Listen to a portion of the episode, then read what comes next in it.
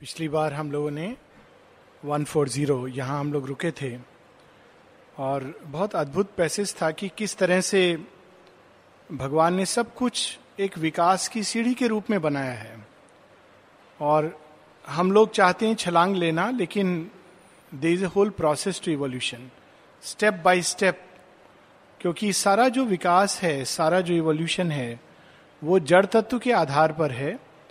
और जड़ तत्व सीधा स्पिरिचुअल और सुपरामेंटल कॉन्शियसनेस के प्रति नहीं खुल सकता है। मन का कोई हिस्सा खुल सकता है, पर जड़ तत्व को खोलने के लिए पहले निम्न प्राण आता है, फिर उच्च प्राण आता है, फिर निम्न मन आता है, फिर उच्च मन आता है, फिर आध्यात्मिक चेतना आती है। फिर उसके बाद वो तैयार होता है पक करके सुपरामेंटल कॉन्शियसनेस को खुलने के लिए। ये जो पैसेज हम हम लोग पढ़ेंगे और जो हम लोग पढ़ रहे हैं इस यही भाव एक बहुत सुंदर उपनिषद है ऐत्रीय उपनिषद। उसमें यही भाव इस तरह से आता है कि पुरुष ने अपने सेक्रीफाइस के द्वारा सृष्टि की रचना की। और जब सृष्टि की रचना की तो अनेकों अनेक देवता गॉड्स बने और गॉड्स कह, कहते हैं कि हम भोजन क्या खाएँ? बहुत बहुत मिस्टिक लैंग्वेज है। तो भगवान जो पुरुष हैं, वो एक एक फॉर्म बनाते हैं अलग अलग कि तुम इसको स्वीकार करो, इसको स्वीकार करो। वो रिजेक्ट करते जाते हैं। जब मनुष्य का रूप बनाते हैं तो कहते हैं, ये ये मैं स्वीकार करता हूँ, ये हम स्वीकार करते हैं। तो मनुष्य के अंदर सारे देवता चले जाते हैं। कहाँ सो गए हैं, वो अलग बात है, दिखते नहीं है। मनुष्य के अंदर देवता सब चले गए हैं। लेकिन मनुष्य के रूप में वो एंटर करना स्वीकार करते हैं। फिर बड़ी एक अद्भुत मिस्टीरियस भाषा आती है कि सुप्रीम ने ये सारे रूप बनाए भोजन के लिए। He wanted to take them लेकिन भोजन करने के लिए वो जब पकड़ना चाहते थे उस रूप को तो वो स्लिप हो जाता था, पकड़ नहीं पा रहे थे। जैसे कि कोई अगर खाना खाना चाहे तो कल्पना करें कि चावल कुछ लोग चावल, दाल भी खाते हैं फोर्क से, लेकिन फोर्क से हम खाने का कोशिश करें दाल को तो कितनी कठिनाई होगी। तो वो ट्राई कर रहे थे तो स्लिप हो रहा था। तो उसमें स्टेप बाय स्टेप कहते हैं कि उन्होंने थॉट से पकड़ने की चेष्टा की जड़ तत्व को but he could not catch it फिर उन्होंने ब्रेथ से पकड़ने की चेष्टा की he could not catch it दृष्टि से पकड़ने की चेष्टा की he could not catch it आँख से पकड़ कान से पकड़ने की चेष्टा की, श्रवण से वो पकड़ नहीं पाए। स्पर्श द्वारा पकड़ने की चेष्टा की, पकड़ नहीं पाए। फिर उन्होंने उसको पकड़ने के लिए क्या क्रिएट किया? हंगर भूख. तो जैसे ही सुप्रीम ने भूख क्रिएट की, फट से उन्होंने जड़ तत्व को पकड़ लिया। तो it is a very mystic story very symbolic story इसके बहुत इंटरप्रिटेशन लोगों ने दिए हैं, लेकिन सीधा साधा इंटरप्रिटेशन ये है कि जड़ तत्व के अंदर जो सुप्रीम छिपे हुए हैं, भगवान छिपे हुए हैं, विकास, वो चाहते थे कि ये सीधा जड़ तत्व, सुप्रीम तत्व में परिवर्तित हो जाए but it was not possible तो फ़र्स्ट स्टेप के रूप में जड़ तत्व के अंदर भूख जागती है। और वही भूख का हम वर्णन पढ़ रहे हैं लोअर वाइटल उसके अंदर क्या है? केवल भूख, प्यास और खुद को विस्तार करने की, अपने ही रूप में विस्तार करने की, दूसरे रूप को स्वीकार नहीं करता है, अपने ही रूप में विस्तार करने की चाह। ये तीन चीज़ इस लेवल पे होती हैं। और चौथी सर्वाइवल तो वो हम लोग पढ़े हैं a yearning to possess and be possessed to enjoy and be enjoyed to feel to live here was its early, brief attempt to be, its rapid end of momentary delight. Momentary delight का rapid end इसका रोज example होता है और कितना भी हम इसको मन को समझाएँ लेकिन फिर से रिपीट करता है. इट्स वेरी इंटरेस्टिंग रसगुल्ला बहुत स्वादिष्ट लगता है कई लोगों को. आप खाइए रिलिश करके खा रहे हैं बहुत अच्छा लग रहा है. लेकिन जैसे ही आपने लास्ट कॉर ले लिया उसके बाद how long will the taste last for for just a few seconds वो भी नहीं। और अगर आपने पानी पी लिया तो वो बिल्कुल खत्म हो जाता है। अब मन को आप समझाइए कि देखो इसमें ये तो बहुत मोमेंट्री है। तो नेक्स्ट टाइम खाने की ज़रूरत नहीं है। फिर रसगुल्ला आएगा तो you will naturally feel like eating if you like rasgulla. It is ये एक पैटर्न पे बना हुआ है सृष्टि और उसका एक कारण है। और वो कारण बाद में बताएँगे शेयरविंद लेकिन यहाँ पर it's rapid end of momentary delight इस निम्न प्राण के स्तर पे who stamp of failure haunts all ignorant life तो इसी कारण वो छोटे से जॉय को एक्सपीरियंस करने के लिए वो बनी है चेतना। कौन सी चेतना है ये? बिल्कुल भ्रूण अवस्था की चेतना, एक सेल की चेतना। उसके अंदर केवल टच कॉन्टैक्ट उतना ही वो जॉय जानती है। उसके आगे का जॉय फीलिंग का जॉय थिंकिंग का जॉय स्पिरिचुअलिटी का जॉय ये उसको नहीं मालूम है। उसको केवल एक ही जॉय मालूम है।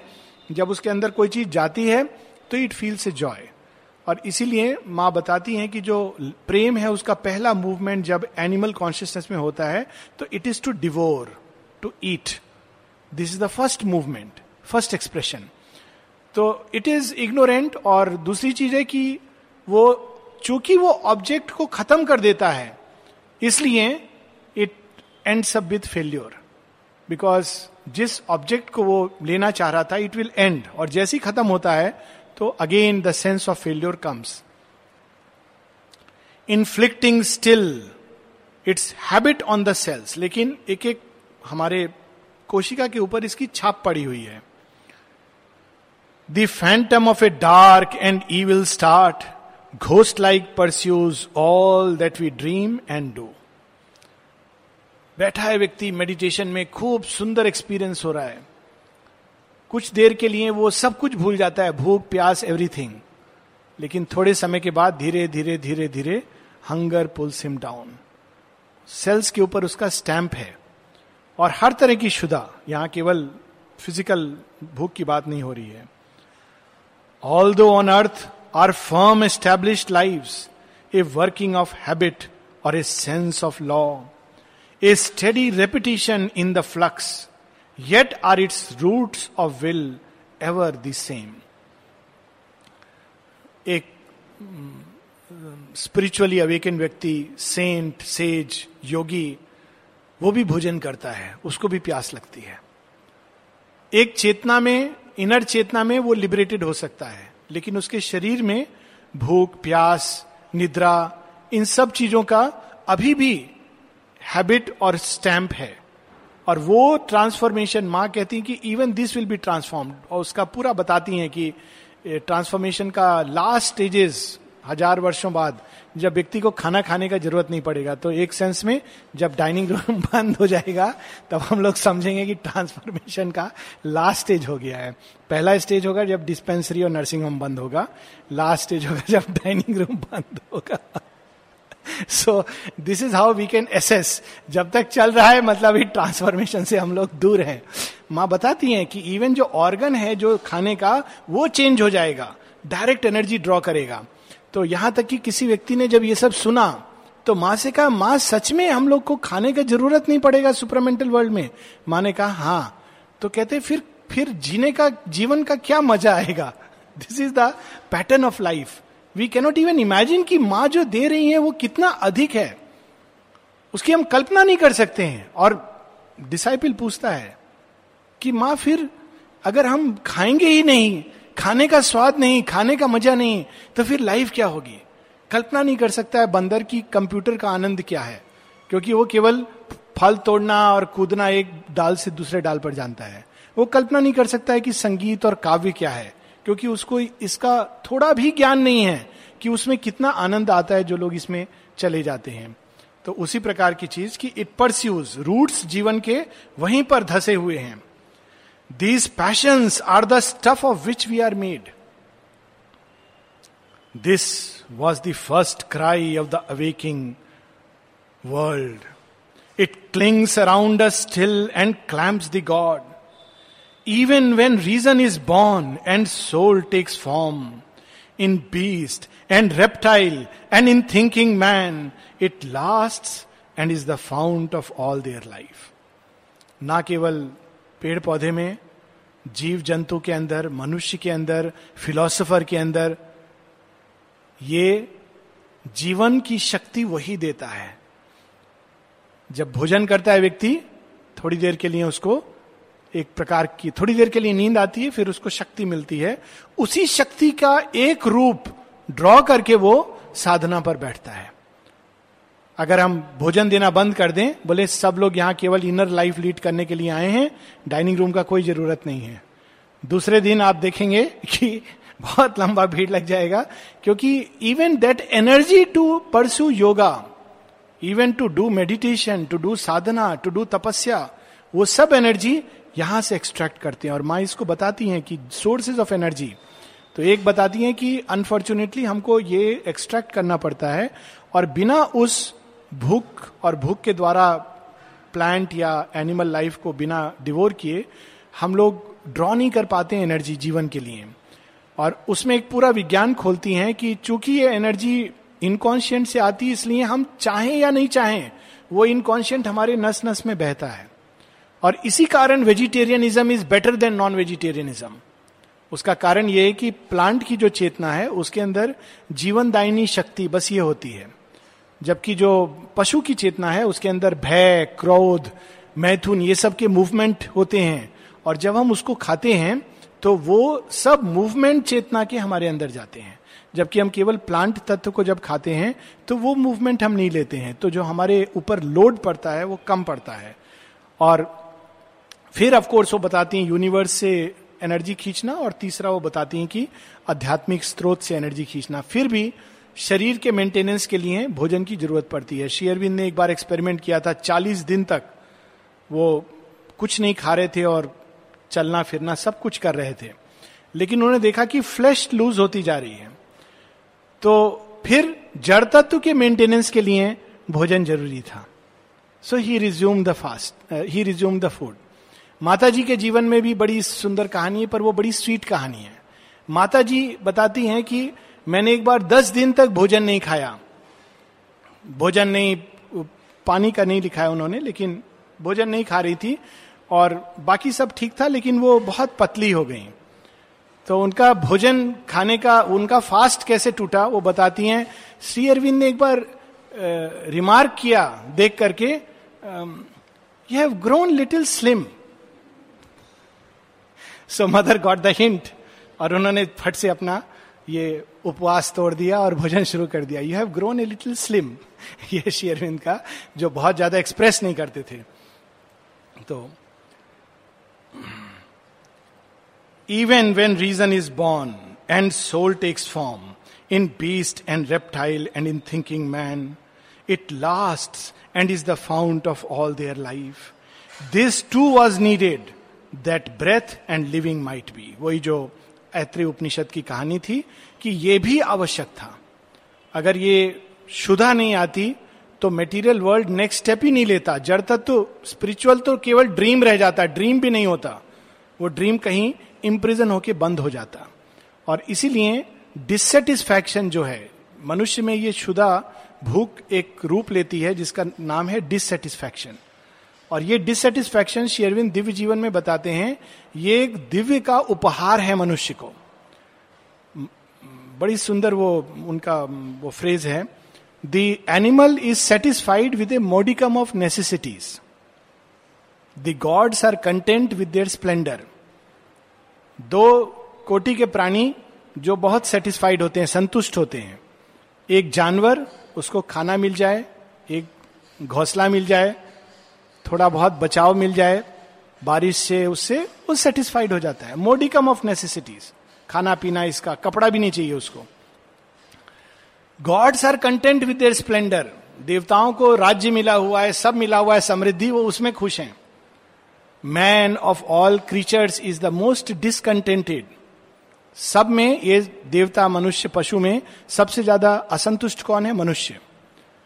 तो लेकिन आगे कहते हैं therefore of all the beings he alone is capable of being seized with a frenzy to seek the infinite इसीलिए उसी के अंदर इतनी भूख जाग सकती है कि वो पूरा का पूरा, ऐसा कह सके शेयरविंद की एक लाइन है I have drunk the infinite like a giant's wine वो भूख उसकी संतुष्टि नहीं होती है। So this is the step by step evolution इसीलिए वो यहाँ पर बता रहे हैं दिस टू वॉज़ नीडेड हम इसको ये नहीं कह सकते कि क्यों बनाया। ये पहला चरण था। This spirit in a finite ignorant world must rescue so its present consciousness चेतना जो उसके अंदर दबी हुई थी, उसको रेस्क्यू करने का ये पहला स्टेप था। इवन जो देवता जब मनुष्य का रूप लेते हैं तो सीधा पैदा होते ही वो राम राम राम नहीं बोलते हैं। सबसे पहले वो रोते हैं और रोते किस लिए हैं? भूख के कारण रोते हैं। और भूख उनकी संतुष्ट होती है फिर क्लास जाएँगे, फिर धीरे धीरे धीरे धीरे एक स्टेज आएगा, जब वो अपने अंदर जो देवता ने इनकारनेट किया है, उसके प्रति सचेत होंगे और आगे का जर्नी यूज़ करेंगे। Forced out in little jets at quivering point from the inconscient's sealed infinitude then slowly it gathers mass looks up at light और ये हम लोग रोज देखते हैं जीवन में। मैराथन होता है। अचानक कोई व्यक्ति सोचे कि हम, अरे, हम मैराथन भागेंगे। इट कैनॉट बी पॉसिबल एक लंबा एक महीने का आपको प्रिपरेशन करना है। नहीं तो आप नहीं दौड़ सकते हो, क्योंकि जड़ तत्व का ये प्रोसेस है। और अगर जिसने फ़िल्म देखी है, वो भ्रूण एक छोटा सा बीज से कैसे पूरा बच्चा डेवलप होता है। इट इज़ अमेजिंग कल्पना नहीं कर सकता है कोई व्यक्ति की एक छोटी सी सेल इतना बड़ा बच्चा विद आँख नाक कुछ भी उसमें डिफ्रेंशिएटेड नहीं है डिफ्रेंशिएटेड होगा। तो ये पहला स्टेप है जो ज़रूरी था। This nature lives tied to her origin a clutch of nether force is on her still out of unconscious depth her instinct sleep in neighbour is her life to in sentient not under this law an ignorant world was made तो पशु तक, यहाँ तक कि मनुष्य की भी पहली अवस्था तक केवल यही एक जीवन का नियम है। क्या नियम है? भूख, प्यास सर्वाइवल एक लंबे समय तक। और आगे बताएँगे, कई मनुष्य भी केवल इसके लिए जीते हैं। तो ये बहुत एक एनिग्मेटिक चीज़ है। और इसका रोल क्या है? और आगे ट्रांसफॉर्मेशन इसका कैसे होगा? वो अभी यहाँ नहीं वर्णन करेंगे शेयरविंद लेकिन इस चीज़ को देखते हुए कई ट्रेडिशन के जो योगी हैं महात्मा हैं उन्होंने ये डिसाइड किया कि ये पार्ट जो है इसका काम खत्म हो गया अब हमको केवल इसको छोड़ करके अब छलांग लगा देना है सच्चिदानंद के अंदर। लेकिन शेयरविंद इस तरह की बात नहीं करते हैं। वो कहते हैं कि even this has to be transformed अब वो ट्रांसफॉर्म कैसे होगा? जैसे उन्होंने कहा कि भोजन की जगह हम लोग को आ, सीधा यूनिवर्सल एनर्जी ड्रॉ कर सकते हैं। फिर माँ ने एक ऐसी भी परिकल्पना की है, विजन है उनका, कि एक ऐसा भोजन तत्व बनेगा, डाइनिंग रूम में रिसर्च हो सकता है शायद इसके ऊपर, कि जिसको आप केवल एक टैबलेट के रूप में लेंगे और पूरे दिन की एनर्जी आपको मिलेगी। माँ ने ये बहुत पहले बोला था, और ऐसी चीज़ एग्जिस्ट करती है जो एस्ट्रोनॉट हवाई जहाज़ में स्पेस में जाते हैं। तो स्पेस में कहा वो थोड़ी कोई भिंडी का सब्ज़ी और आलू बनाएँगे? तो केवल और उसमें प्रॉब्लम भी होगा वेस्ट का। तो वो ये टैबलेट्स कैप्सूल लेके जाते हैं और अमेजिंग बहुत बिटर होता है खाने में। टेस्ट किया हुआ है मैंने उसको नासा में, लेकिन वो आप एक अगर खाएँगे तो पूरा दिन वो आपको जो जो ज़रूरी है, वो एनर्जी सब तत्व उसके अंदर है in the form of a capsule तो खाने पीने का झंझट खत्म, पूरा बर्तन धोने का उसका सब चीज़ खत्म। So all the problems are solve अब वही जो ऐत्री उपनिषद का जो पहला भाग है कि पुरुष ने ही सेक्रीफाइस के द्वारा ये जगत की रचना की, वो पाठ शेरविंद अपने अंदाज में कह रहे हैं। In the enigma of the dark and vast in the passion and self loss of the infinite when all was plunged in the negating void, non being's night could never have been saved if being had not plunged into the dark, carrying with it its triple mystic cross. तो ये सृष्टि का प्रारंभ जब घना अंधकार है fathomless zero की बात जो सृष्टि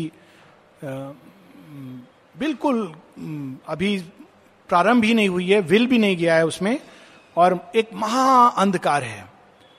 और भगवान जब उसमें फोर्सेस को भेजते हैं क्रिएट करने के लिए, उनसे चार इमिनेशन निकलते हैं, जिस, जिसको माँ ने बताया है, और तेओ ने इस स्टोरी को बताया है तो वो चार इमिनेशन जाकर उस महाअंधकार में चले जाते हैं। तो जब अंधकार में जाके अंधकार उनको निगल लेता है तो कहीं ना कहीं उनकी जो थोड़ी सी चेतना बची है उसके आधार पर वो भगवान को एक एसएमएस भेजते हैं। मैसेज भेजते हैं प्लीज़ कम हेल्प रेस्क्यू तो भगवान अब रेस्क्यू करने के लिए अग्नि और अन्य देवता को बुला के मीटिंग करते हैं और बोलते हैं कि वो मेरे बच्चे लोग उधर चले गए हैं। कौन देवता जाएगा? सब देवता हाथ खड़ा कर देते हैं। अग्नि कहता है, मैं जाऊँगा। मैं जाऊँगा अगर माँ अदिति के हृदय में जो अद्भुत प्रकाश है वो मेरे साथ चलेगा। तो माँ कहती है, ठीक है और वो अपने हृदय से वो सबसे सुंदर, सबसे शुभ्र, सबसे आनंद में सबसे मधुर वो प्रकाश अग्नि को देती हैं और अग्नि उस प्रकाश को लेकर अंधकार में चले जाते हैं। वही अग्नि इस अंधकार में डिवाइन विल है, जिसकी कल हम लोग बात कर रहे थे। और वही जो माँ के हृदय का सबसे सुंदर भाग है, वो हमारी चैत्य सत्ता है। तो ये sacrifice the divine himself enters into this creation और वो अपने आप को भूल कर इसमें प्लंज करता है और इस अंधकार के साथ एक हो जाता है। और अगर उसने ऐसा नहीं किया होता तो इस अंधकार में जो अनंत की संभावना है, वो कभी नहीं बाहर निकली होती। तो this is the sacrifice of the Purusha जिसको ऐत्री उपनिषद कहती है। पर श्री अरविंद कहते हैं more than the Purusha it is the holocaust of the divine mother ये माँ की सेक्रीफाइस है जिसके कारण सृष्टि बाहर निकलेगी। और इसी चीज़ को हमारे शास्त्रों में दूसरे ढंग से बताया गया है माँ की सेक्रीफाइस को सती सती आत्मदाह करती हैं। और जब सती आत्मदाह करती हैं तो शिव वियोग से और शोक से व्याकुल हो जाते हैं। अब कल्पना कर, हम नहीं कर सकते शिव जैसा तपस्वी जिनको कोई चीज़ वीतराग हैं तपस्वियों के तपस्वी हैं वो जब उनके अंदर दुख पैदा होगा तो कैसा दुख पैदा होगा? उस दुख से सारी सृष्टि धीरे धीरे रुक जाती है। इतना पावरफुल दुख है। वो सारी सृष्टि में फैल जाता है। और वो सती के देह को लेकर के जगह जगह घूम रहे हैं। और विष्णु पीछे से सती के शरीर के अंग अंग को काटते जा रहे हैं। और वही अंग के अलग अलग हिस्से पूरे भारतवर्ष में गिरते हैं।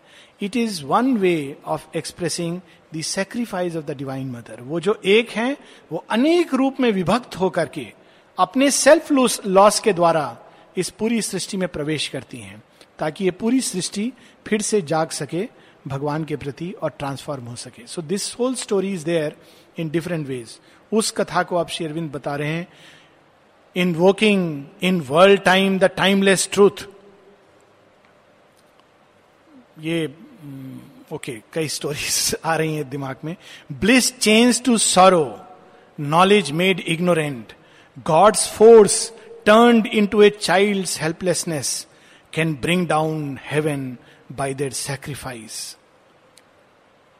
ये सेक्रीफाइस है ये रिनंसिएशन है ये त्याग है। अंधकार का त्याग करके प्रकाश में जाना ये तो नेचुरल है। ये तो अच्छा सौदा है। लेकिन देव पुरुष क्या सेक्रीफाइस करते हैं? देवत्व का सेक्रीफाइस करते हैं और अंधकार में चले जाते हैं। क्यों जाते हैं?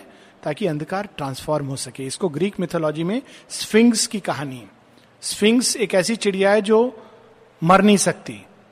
तो वो हज़ार साल बाद आती है ऊपर से और नीचे सीधा प्लंच करती है अग्नि के अंदर। खत्म हो जाती है। भस्म हो जाती है। फिर उसकी भस्म के अंदर से, अग्नि के अंदर से वो फिर से उठती है और एकदम ऊपर तक जाती है।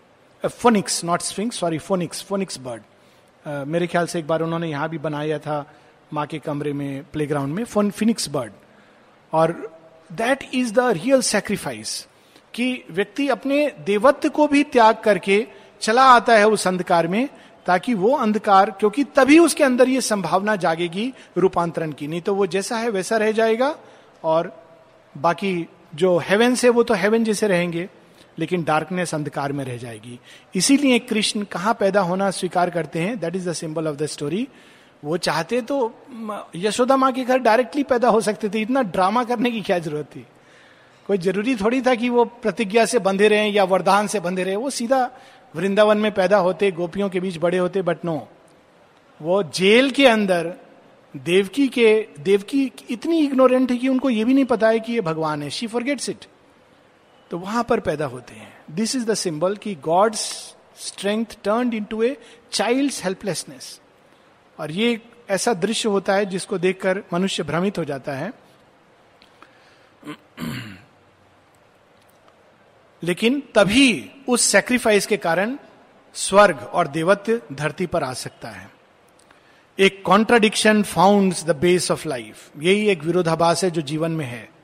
The eternal the divine reality has faced itself with its own contraries being became the void and conscious force and conscious force nescience and walk of a blind energy and ecstasy took the figure of world pain यही जो विरोधाभास है, यही जीवन की असली समस्या है और इसी में जीवन की समस्या का हल भी है। क्या विरोधाभास है? कि जो सत है, वो असत बन गया। जो परम चैतन्य शक्ति है, वो बिल्कुल एक हेल्पलेस ब्लाइंड जैसे कोई अंधा चल रहा है लंगड़ा करके, वैसी शक्ति बन गई है। जो परम आनंद में है, उसने दुख, कष्ट, पीड़ा का लबादा ओढ़ लिया है।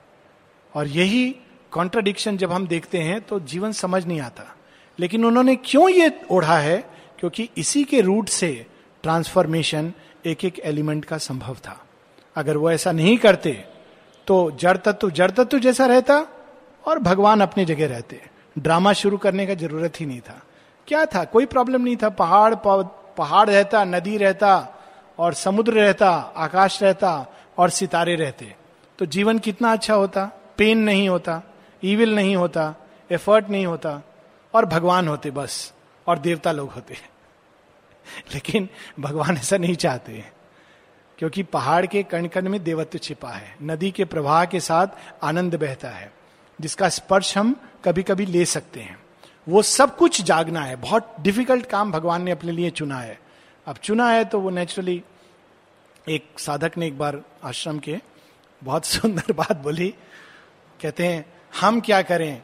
आप भगवान हो, आपने ही हम लोग को ऐसा बनाया अब भुगतो आपने जैसा बनाया है ना you bear the problem you have created us as samples in your laboratory there is a deep truth in it कि उन्होंने स्वयं बने हैं ये सब, ताकि वो इसको रूपांतरित कर सके।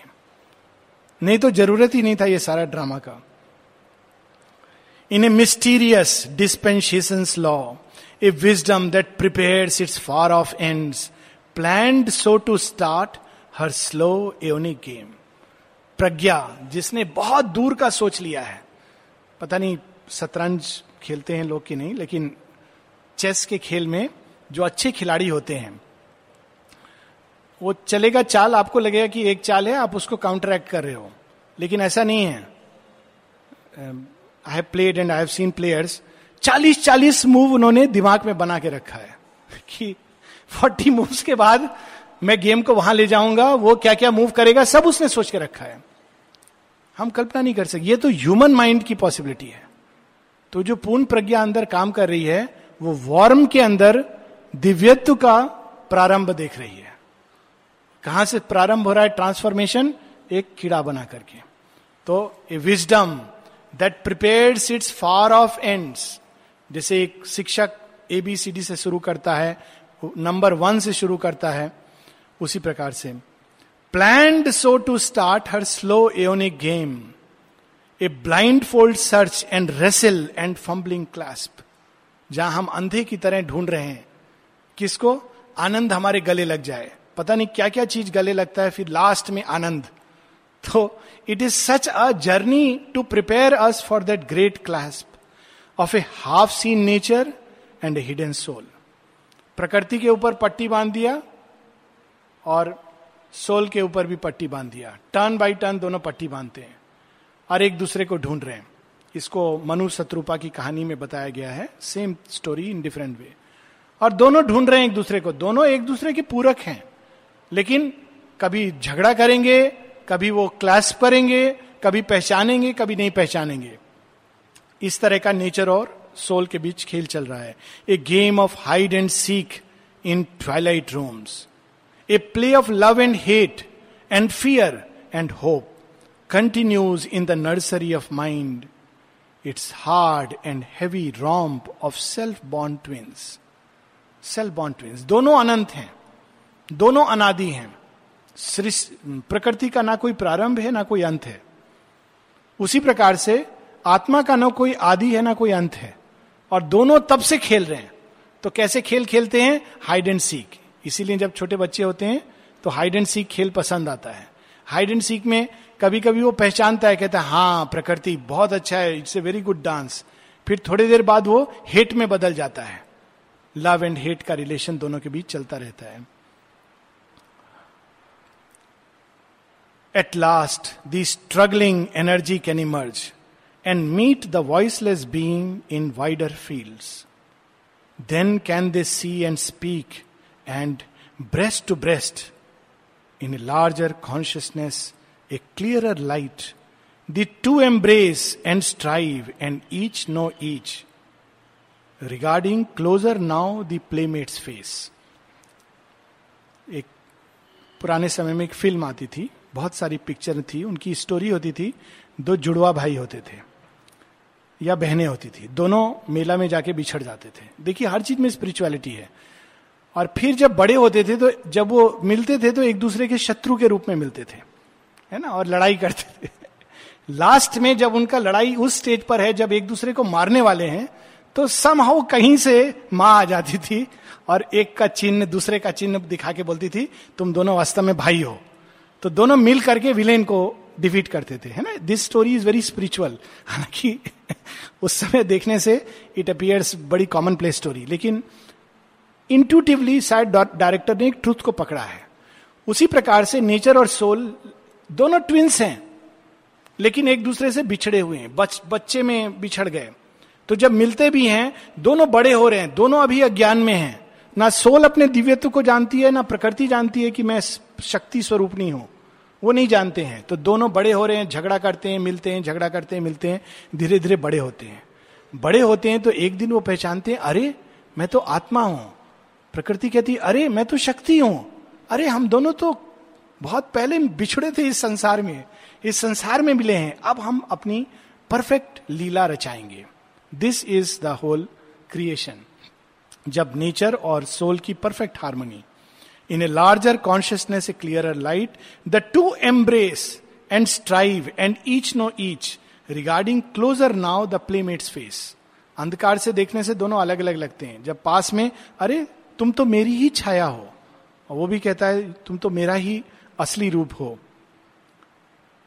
Even in these formless coilings he could feel matter's response to an infant stir of soul अब इसको समराइज कर रहे हैं कि ये छोटे छोटे कीड़े, मकोड़ा इस जीवन में भी अशुपति ने देखा तो इतने ध्यान से देखा, इतने गहराई से देखा कि उसमें भी उन्होंने देखा कि एक दिव्यत्व स्ट्रगल कर रहा है बाहर निकलने के लिए। जैसे श्री अरविंद ने बुशी कैट के अंदर सीधा ब्राह्मण को देखा था। वेरी इंटरेस्टिंग कविता भी उन्होंने लिखी है उस पर। और बताया भी है कि बुशी कैट कैसे ट्रांस में चली जाती थी। तो ये एक दृष्टि है जिसपे ये पंक्तियाँ हैं। Even in these formless coilings he could feel matter's response to an infant stir of soul in nature he saw the mighty spirit concealed ये जो प्रकृति है ज्ञान में प्रकृति है, जड़ प्रकृति है इस प्रकृति के अंदर भी एक एक कण में एक एक गति के अंदर भगवान विद्यमान है। भगवान की पूरी शक्ति विद्यमान है। और ये आवश्यक है कि इसकी एक एक गति उस पूर्ण शक्ति के रूप में रूपांतरित हो।